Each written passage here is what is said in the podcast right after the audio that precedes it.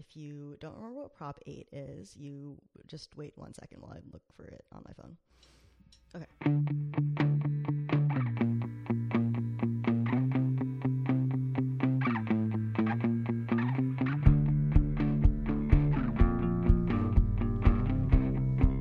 Hey kids, welcome to You Saved My Life, a podcast where we're going to be flipping through the annals of queer theory and traveling through time and space, collecting anecdotes, relics, and visions that shape our queer present and break ground on our queer futures. My name is Phoenix Danger. Uh, I am your host. And when my therapist asked me yesterday what I do for fun, um, I told him that I read queer theory. So here we are. So today, um, today we're going to be talking about a pretty, a pretty elusive, pretty elusive topic. Um, we're going to be talking about neoliberalism, which is a word. it's a word. Today we're going to be talking about neoliberalism, which is a word that you have almost certainly heard before. It's a really, it's a really slippery concept, uh, which is why I think it's important to do um, to do today's episode on this topic, because pretty much everything that I'm, you know, like everything that I'm going to be recording, uh, or everything that I'm going to be reading and like speaking about um, after this episode is and actually before this episode um, sort of like is infused with um, these ideas of like neoliberalism as a structure that we are um, existing in. What is neoliberalism? No one knows. Well hopefully um, you and i will both know by the end of this episode when we finally do understand what neoliberalism is um, we can impress our professors in our classes um, we can get into fights on the internet with a different framing. We can, um, what else can we do? We can insult someone. We can call them a neoliberal shill. Um, and so, if all these things sound exciting to you, then um, you should probably, uh, you know, keep the headphones in. So, today we're going to be working with the works of Dr. Yasmin Nair, who is the co founder of the Organization Against Equality, which we'll get into a little bit later. I I discovered uh, Yasmin Nair's work when I was about 18 or 19, so I guess that would probably be um, in 2009. Uh, it was my freshman year of college, uh, so I was having a lot of fun. Um, I was, you know, it was my first time. You know, like I had I had come out to a few people in high school, but knew that like once I got to college, like I was just gonna be like out, out, out. Like everyone's gonna know it. Like as soon as they see me, you know, like I just wanted to be like I'm fucking gay and I'm like living, and that's good and fun. So besides like, yeah, besides um going to the gay clubs, having the gay friends, uh, smoking the gay cigarettes on the quad. Um, there was also, of course, um, especially at this time, a um, a big a big political event that a lot of, if not all of the gays I knew on campus um, were talking and thinking about, and that was Prop 8. Prop 8 had reached the Supreme Court uh, and the Supreme Court was going to basically decide if banning same sex marriage um, was constitutional or unconstitutional. This was, I mean, no, okay, I'm not going to go into it. So, constitutional or unconstitutional, you know, this was for a lot of us. For, for a lot of us in my friend group and like even like the the queer people who were outside of my friend group something that we that many many many of us had in common um, was that we were concerned about the future of gay marriage. And we felt like not only we were, I mean, we weren't just concerned about it, right? We were moved, I, or I will just speak for myself. I was moved by it. I felt like it really spoke to, you know, who I felt like I was as, um, as, you know, like an oppressed gay person. Um, and I felt like protests were a way for me to be visible and be angry. Um, maybe not as much at, you know, at Prop 8 as I was by like the people who bullied me in school or like the fear of coming out to my parents. You know, of like, of course, I was, I mean, I guess, yeah, whatever. You know, I was, I, I, I did feel oppressed um, by Prop 8. And I also knew that it would be like if it were deemed unconstitutional, it would also be um, an invalidation of the way that I saw myself existing um, in the world. Because I remember when I was like coming out to myself, marriage, not being able to get married, um, was something that felt really sad for me. Because even though um, even though growing up, I never imagined myself getting married, even when I was like quote unquote straight. I felt like I felt like my identity could be so easily invalidated because I because in in, in my mind at the time um, it was like you know the thing that has the most visibility will um, will validate my reality. And so um, so yeah i don't know. I mean like i spent a lot of time on the national mall because i went to school uh, in washington d.c and you know like the scale the scale that protests can get to in washington d.c is like pretty intense. Like they have the whole national mall the supreme court is there like um, there's like a lot of places to gather for like there's a lot of places for like young college students to gather um, along with other like other folks. Um, and you know and protest whatever seemed relevant that day and so yeah i don't know. I felt like i had a feeling of being a part of history um, because yeah i had a feeling of being a part of history. I had a feeling at the same time ironically of rebellion. I often my signature sign that i carried said um, 2468 how do you know your kids are straight? Which like what the fuck does that have to do with marriage anyway? But you know and i think so that speaks to the idea that like I just really wanted to be gay in the street, you know, like I just wanted to be able to talk to it. I just wanted to be able to talk about it finally. At some point in my political development, I came across this blog. No, I think, yeah. I came across this website called the Bilerico Project. Um, I don't I don't know if any of you remember it. Like I don't know how uh, how popular this site was. So I mean, feel free to let me know because I actually am really curious and I have no idea how I found it. Um, but the Bilerico project um, was a um, was a blog for basically progressive to radical, progressive to radical um, queer writers, and Yasmin Nair was one of the people who I read regularly on this site, and she was the first, um, the first radical queer person I ever read. To sort of give you an idea of what her her work is like, you know, Yasmin Nair's work is centered around neoliberalism um, and like more specifically neoliber- neoliberalism and the way that um, that it affects uh, that it affects queer movements. And if you're wondering, hey, you still haven't defined neoliberalism yet. Um, yes, I'm aware of that. We're gonna get to it. I promise. Sit tight. Um, so I'm so I'm just gonna read you. Um, I'm gonna read you a an excerpt from a blog that she wrote in 2009 as as things were really picking up around the Supreme Court. Um, this piece is called Prop 8 is a Distraction, or Now Can We Dump Gay Marriage as a Cause? So, okay, so she's speaking about um, benefits that come with marriage, like with the institution of marriage. What about those who are excluded from those benefits simply because they're not married? And here's the basic question Why should marriage guarantee any benefits that aren't available to those who don't want to marry? Why why you build up the power of the state to coerce people into marital relationships that they don't want just so that they can get the basics like health care. Marriage has, for too long now, been held up as the only solution to a host of problems, including lack of health care. The fight for gay marriage, in granting that institution so much importance, is slowly eroding the possibility that the rest of us might get rights and benefits without marrying each other.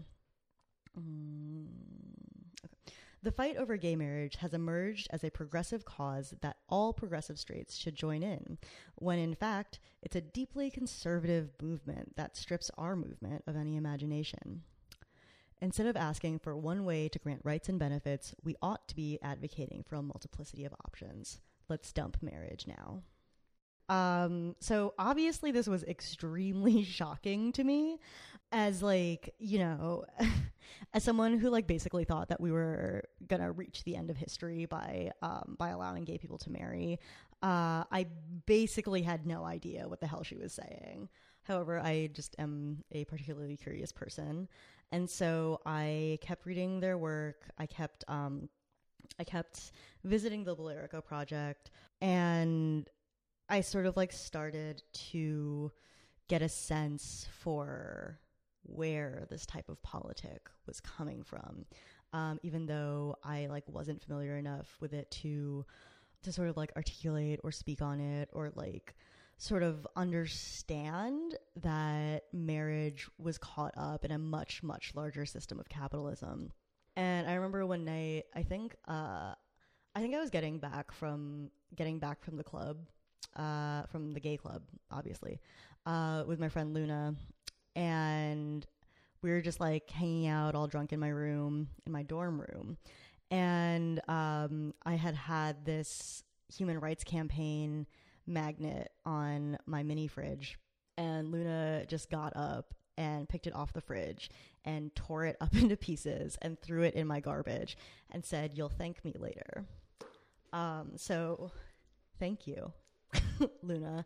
Um, I don't know if you're listening, but thank you. Uh, I am thanking you now. Mm, if you are wondering why the uh, the Human Rights Campaign, the HRC, is something that I would be opposed to, that's because they are, I think, a very single minded organization. They're also, um, and they're also, you know, I feel like their main their main thing is ensuring inclusion of queer people in institutions that are inherently oppressive to queer people.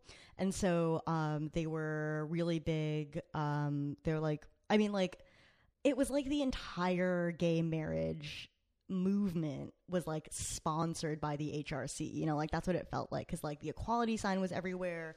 The problem is, is that like a lot of their a lot, if not all of their goals are in fact neoliberal goals themselves. Um, and so, you know, I, so, so I think now, now is the time where, um, now is the time where we're gonna finally figure out what neoliberalism is. Uh, and then also, I'm going to give you some examples because I think that neoliberalism is explained actually best through examples, which is why it's extremely difficult to come across like a like a succinct definition. All right, so you know, I thought about it, I thought about it, and I think, I think, uh, I think the best definition, you know, my like one sentence spiel, is that neoliberalism is an all encompassing ideology uh, that prioritizes the growth of business and commerce above everything else. And so it's like, okay, so it's like, it's a political ideology.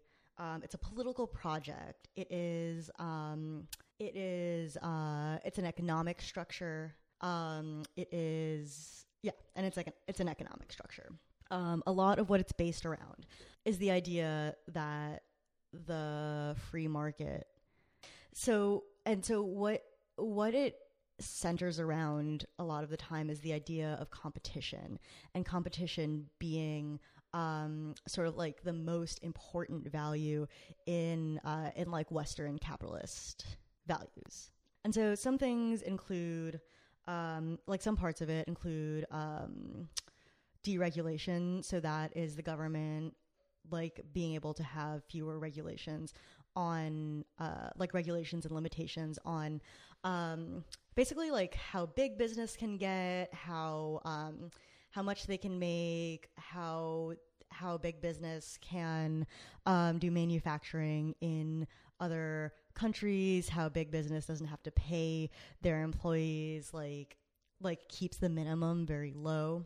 Um, you may you may recognize this um, from, I guess uh, I guess what what we learned uh, in like eighth grade and in every in every like high school class after that, uh, laissez-faire economics, uh, and that basically just means that corporations can do what they want without interference from the government. In addition to that, it also places a heavier emphasis on the individual and the in- individual's ability to succeed or survive or thrive. Um, you know, sort the the idea is if um, if you're rich, that was all you, baby. Like that wasn't that wasn't your parents, that wasn't your school, that wasn't um, like that wasn't your freedom to not work. Um, your that was your freedom to not have to work when you were younger because um, because you had to like contribute to the household income. Yeah, and so it's like it's like none of or it's like oh none of these factors around like race or class um, or I guess gender, right? Um, contributed to your success. Like you did that all by yourself. And on the flip side of that um, is the idea that if you're poor, that's also your fault. Um, it's not about it's not about bad schools. It's not about um, it's not about living in food deserts. It's not about having like having your inter- education interrupted because you have to work um, to survive. Um, it's not the degradation of the welfare state uh, in supporting people who are basically like made poor by like capitalism and racism. Um, it's just it's just your fault. Like it's just your fault. Um, and it, it's because you couldn't like it's because you couldn't compete. It's like you didn't have what it takes to compete. And I think I think probably what the most dangerous thing um, I mean, neoliberalism is extremely dangerous, but I think one of the most dangerous things is that neoliberalism is practically invisible. You know, the we don't we very rarely name it. Neoliberalism and like neoliberal structures are particularly insidious because I mean, because they're hard to define, right? Um, and because not only are they hard to define, or like not only is it hard to define, but also neoliberalism is extremely, extremely pervasive in um, in in our society. It's like it it feels like it almost doesn't need to be named because like once you name it, you like kind of see all this like neoliberalism like horrifyingly popping up. But like politicians won't name it. Um, liberals liberals won't name it.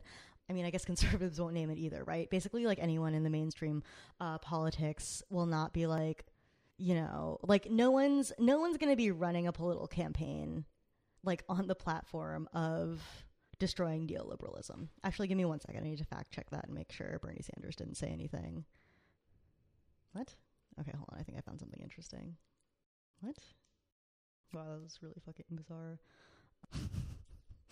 Uh, okay, yes, it seems that Bernie Sanders has not spoken uh, explicitly about neo- neoliberalism. Thank you. It's it's not not only is it not spoken about, but it's also neoliberalism is also posited as um, as normal, as natural, as inevitable, even, um, and that is sort of like coming off the idea that um, that like it's inevitable because capitalism is inevitable. Um, or like that at least that's the thinking behind it. Um, when i was when i was doing some when i was doing some re- research for this and i i did have to do my homework on this a lot um, when i was when i was researching this um, i was i was trying to look up the um, the difference between neoliberalism and, and late capitalism. And um, what I found is that there's actually very little difference. When I talk about late capitalism, um, what I'm saying is that what I'm describing is that where where we are in capitalism right now, um, which is in an extremely extremely advanced stage, where it's not only um, that the um, like the it's not only that the rich are in possession of capital and um and sort of like rule over production while all of the workers you know get screwed out of um you know get screwed out of wages. Um it's like it's not just that. It's like much much much bigger than that. For ex- yeah. So for example you know at um at the time of peak capitalism CEOs were only making about 20 to 25 times more than their um than an average employee's salary. Late capitalism has advanced to the point where CEOs are now making 300 times more than the average worker um, and it just feels like that's how it's supposed to be, right? Um, it just feels like, oh, of course, like they're creating jobs, like they deserve to make 300 times more than like anyone who um, is doing the work to actually support the business. And so that, like, that's one example. That's one example of neoliberalism. Um, I'm going to give you a couple more.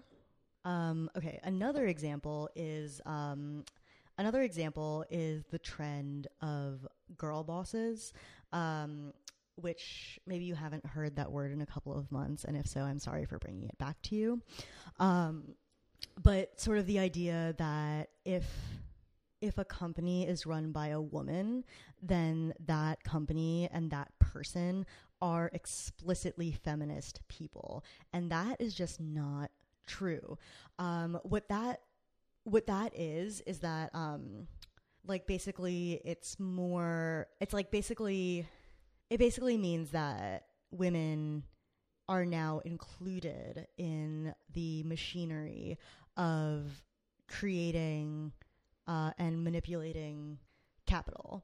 Um, whereas before they weren't. And so, like, now that women have the power to oppress people, um, that is, you know, it gives some people a fake semblance of um, of equality.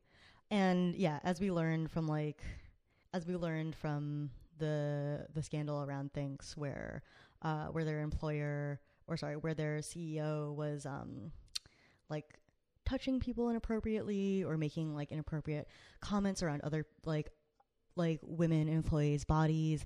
Um, when she was uh, okay, this one like I feel like is made up, but it's complete. Like it, it feels like something that would be made up, but it's completely true. Um, that she would Skype in to meetings from the toilet. She's sitting on the toilet, computer on her lap, talking to her employees, and who did not consent to this. Um, and right, so basically, what I'm saying is that um, just because you're a woman, it doesn't mean, uh, or like just yeah, just because you're a woman, it doesn't mean that you support feminist ideals or that you support um, liberation.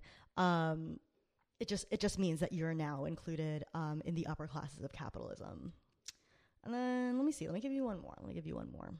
So another example of neoliberalism and or late capitalism is um, is is increased antagonism towards labor and unions. Of course, corporations do not want uh, workers to unionize. Um, you know, if you're a boss or a manager or an owner or fucking I don't know. I don't know what people who are into capitalism. Uh, I don't know what their titles are. Um, but anyway, for any of those things, you're you're opposed to worker power. Like you're just systemically opposed to worker power. And like that is just true. That is just structurally true. And so where we are, where we're at now with, um, you know, with labor and neoliberalism is that uh, we now have right to work states which sounds which sounds great to be honest. Like um when you just like hear like right to work you're like great i can i have the right to work or whatever.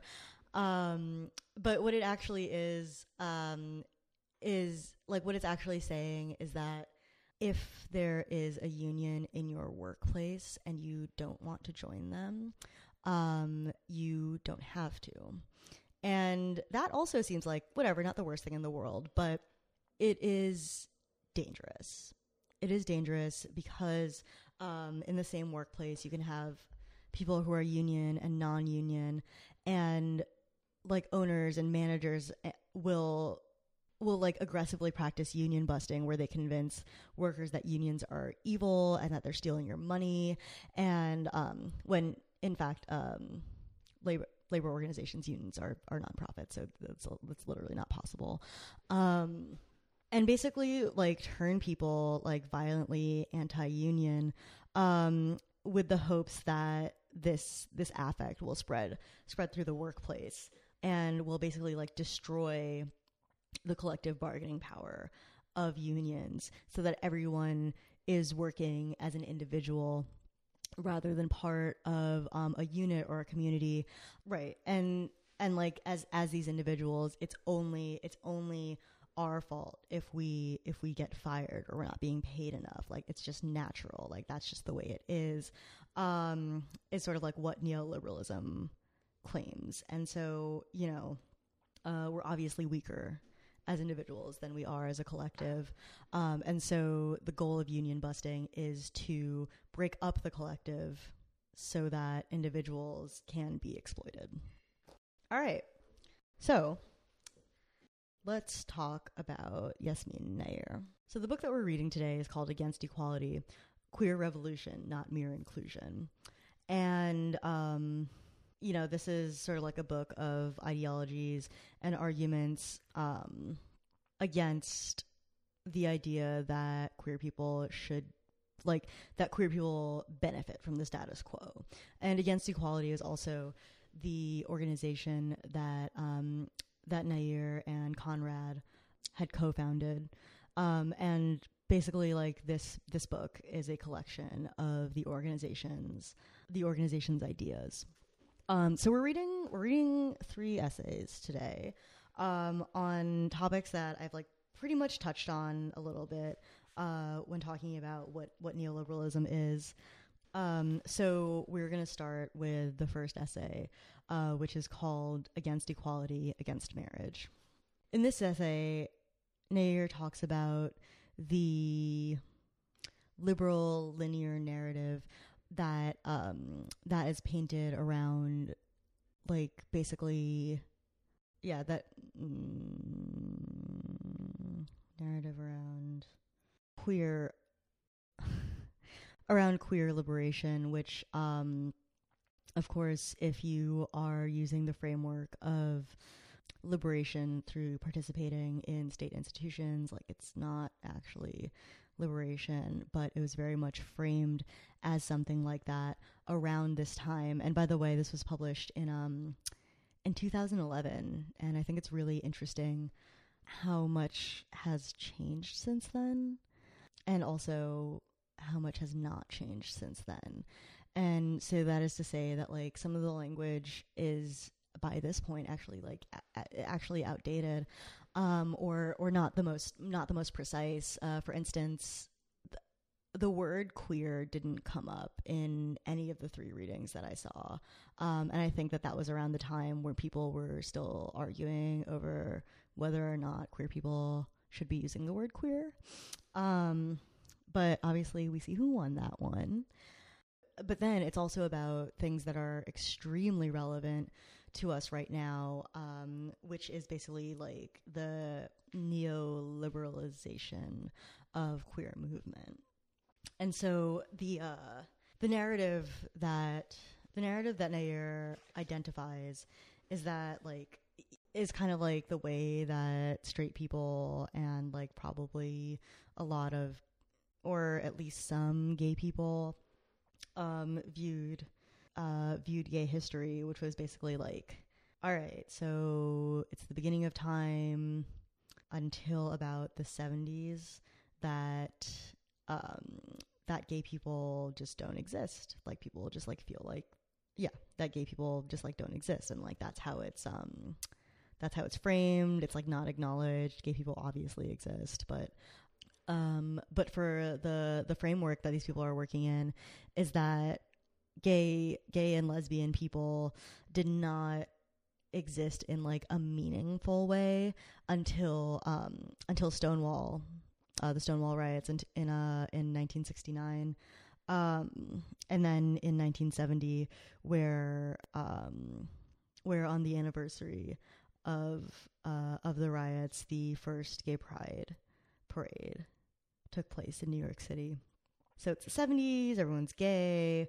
Uh, and then it's the 80s where um, where queer communities and like particularly communities of gay men are like are coping with HIV AIDS on just like a massive fucking scale.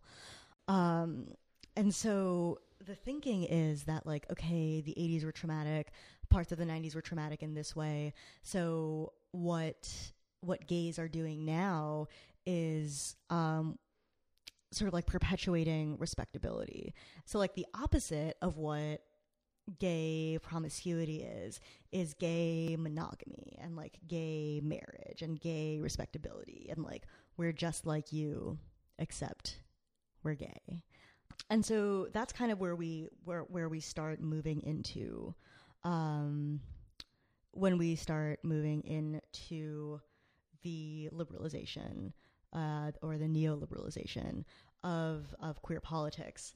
And so um, I am going to read you um, a quote from this essay, which says that um, gay marriage is seen as the core of a new kind of privatized and personal endeavor.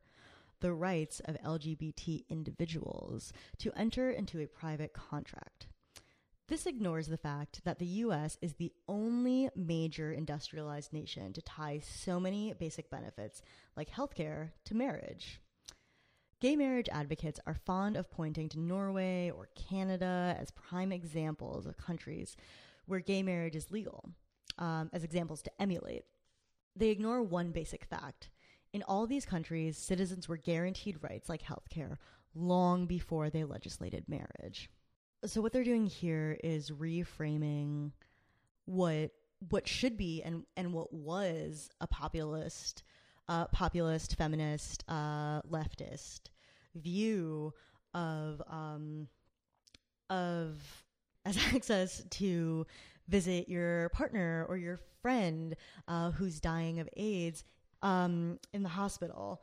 So what neoliberalism does is tie what should be universal rights um, to marriage, which obviously isn't the end game uh, for everyone. And part of the reason that they do this, one, is to again sort of like incorporate queer people into the status quo and um, they're also focusing on the family one because it's like uh, and sorry when i say they i, I think um uh, when i say they i mean um, I mean, like progressive or like liberal organizations working for equality. Uh, and so what we're talking about is like these organizations like right the HRC, which we said earlier, um, the National LGBTQ Task Force. Um, we're we're looking at GLAAD. Um, and you know what? Let's throw this in. We're looking at the log cabin Republicans, aka gay Republicans. Um, and these organizations really frame frame marriage as a leap into modern times um, where it's like before we were oppressed and now we're not because we have marriage. And so it's like not only a leap into modernity it's a leap into morality like attempts and attempts to make um, to make gay people seem palatable or normal or or as i said um, just like just like straight people. And I think that I personally think that something like marriage um, sort of like reclaims or reframes um, those who participate in marriage, um, frames them in, in, a new innocence. You know, it's saying like, uh, they're not those gay people who are engaging in public sex, who are engaging in promiscuity, um, who are engaging in anti-capitalist endeavors. It's not. It's not those.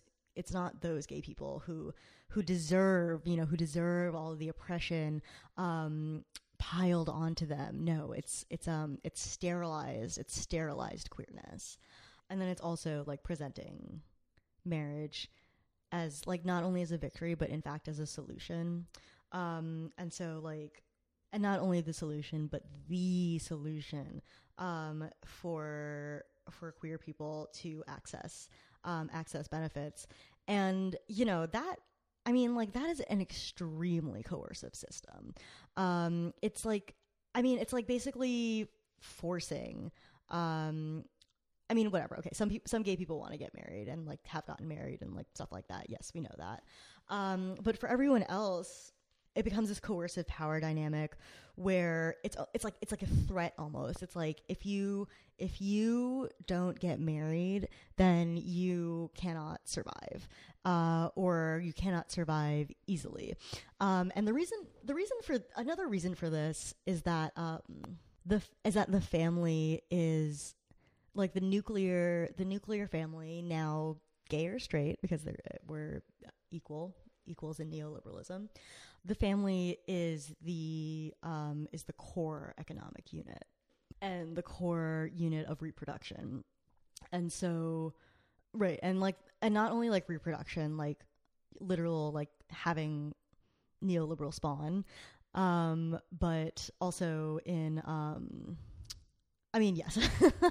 um, but all, like basically like not only in producing children as a, like a future generation, um, but in fact like producing producing children um, who are going to be indoctrinated into neoliberalism, who are going to be in- indoctrinated into capitalism, and who will sort of like perpetuate this um, like this cycle. Mm, it's not really a cycle. Mm, yes, it is. Okay.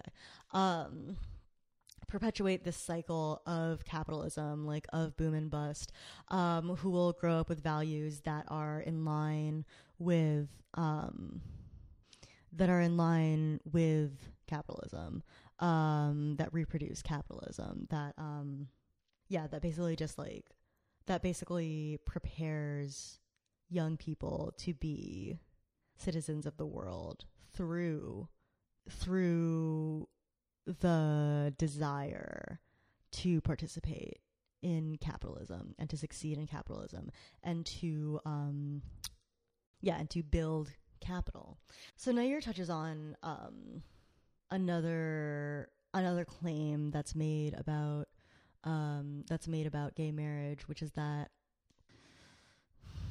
is that there was this idea that you know, if that teen, if that queer or gender nonconforming teen was um, being harassed in school, um, if potentially like killed themselves from harassment, like, or potentially like killed themselves um, because they couldn't bear like the harassment and the violence and the shame, um, that it is, uh, one, it's their fault.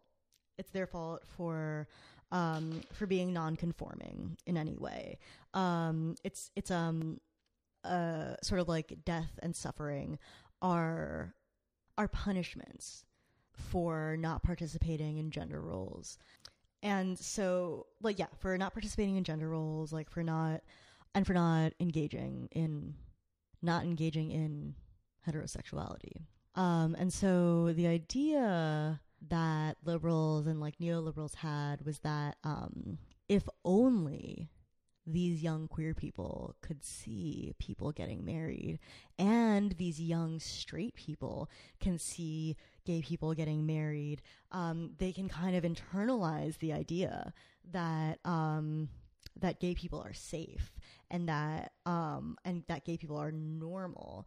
And so that they um, and so like when they see gay people are normal like them uh, they won't bully these uh, these these queer kids. And and obviously that is not true. Um, it wasn't true in 2011 it's not true today. You know like bullying in schools like we have a lot of gay marriage as as a country. We have we have lots of gay marriage.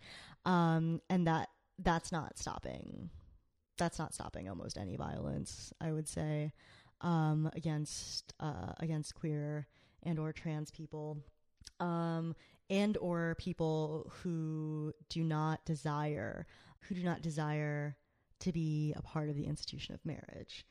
And you know, like that fucking sucks. Like that sucks. Um, especially because gay liberation was founded on like feminist and leftist principles, um, and anti-capitalist principles. Um, and now what is seen as liberation is actually just is just like a very boring version of uh, of inclusion. So the next thing that we're going to talk about is immigration. I, I thought this was really interesting because what Nair sort of like almost centers this essay around is um, is American Apparel, and um, in particular their legalized gay shirts. Um, part of part of the problem with I mean there's like a couple of problems with this. Um, one is the idea that um, you can uh, like participate or advertise your oppression by mm, by participating in capitalism, by like buying this shirt, um, by supporting this company that mm, claims to be worker friendly but actually isn't. Um, and then part of why she brings this up as problematic is because um, being gay isn't like actually illegal. It's just it's just not. Um, even when like even when people were struggling for marriage, it like just because like gay marriage wasn't legal, it's it doesn't mean that gay gay people uh, aren't legal. So she asked the question, who who is illegal here? Uh, and I'm gonna I'm gonna read a little piece for you. Um, so Nair says the legalized gay T-shirts provides more than a catchy slogan for the marriage equality movement. The words serve to first perpetuate a fiction of illegality.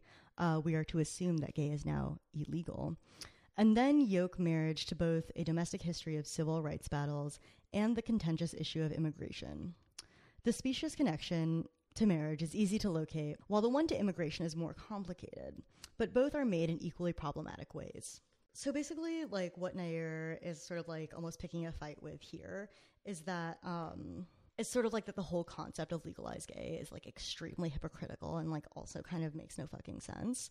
Um, because, you know, we have to ask the question like, who is actually illegal here? Like, who is being explicitly called illegal? And that is people who are immigrants.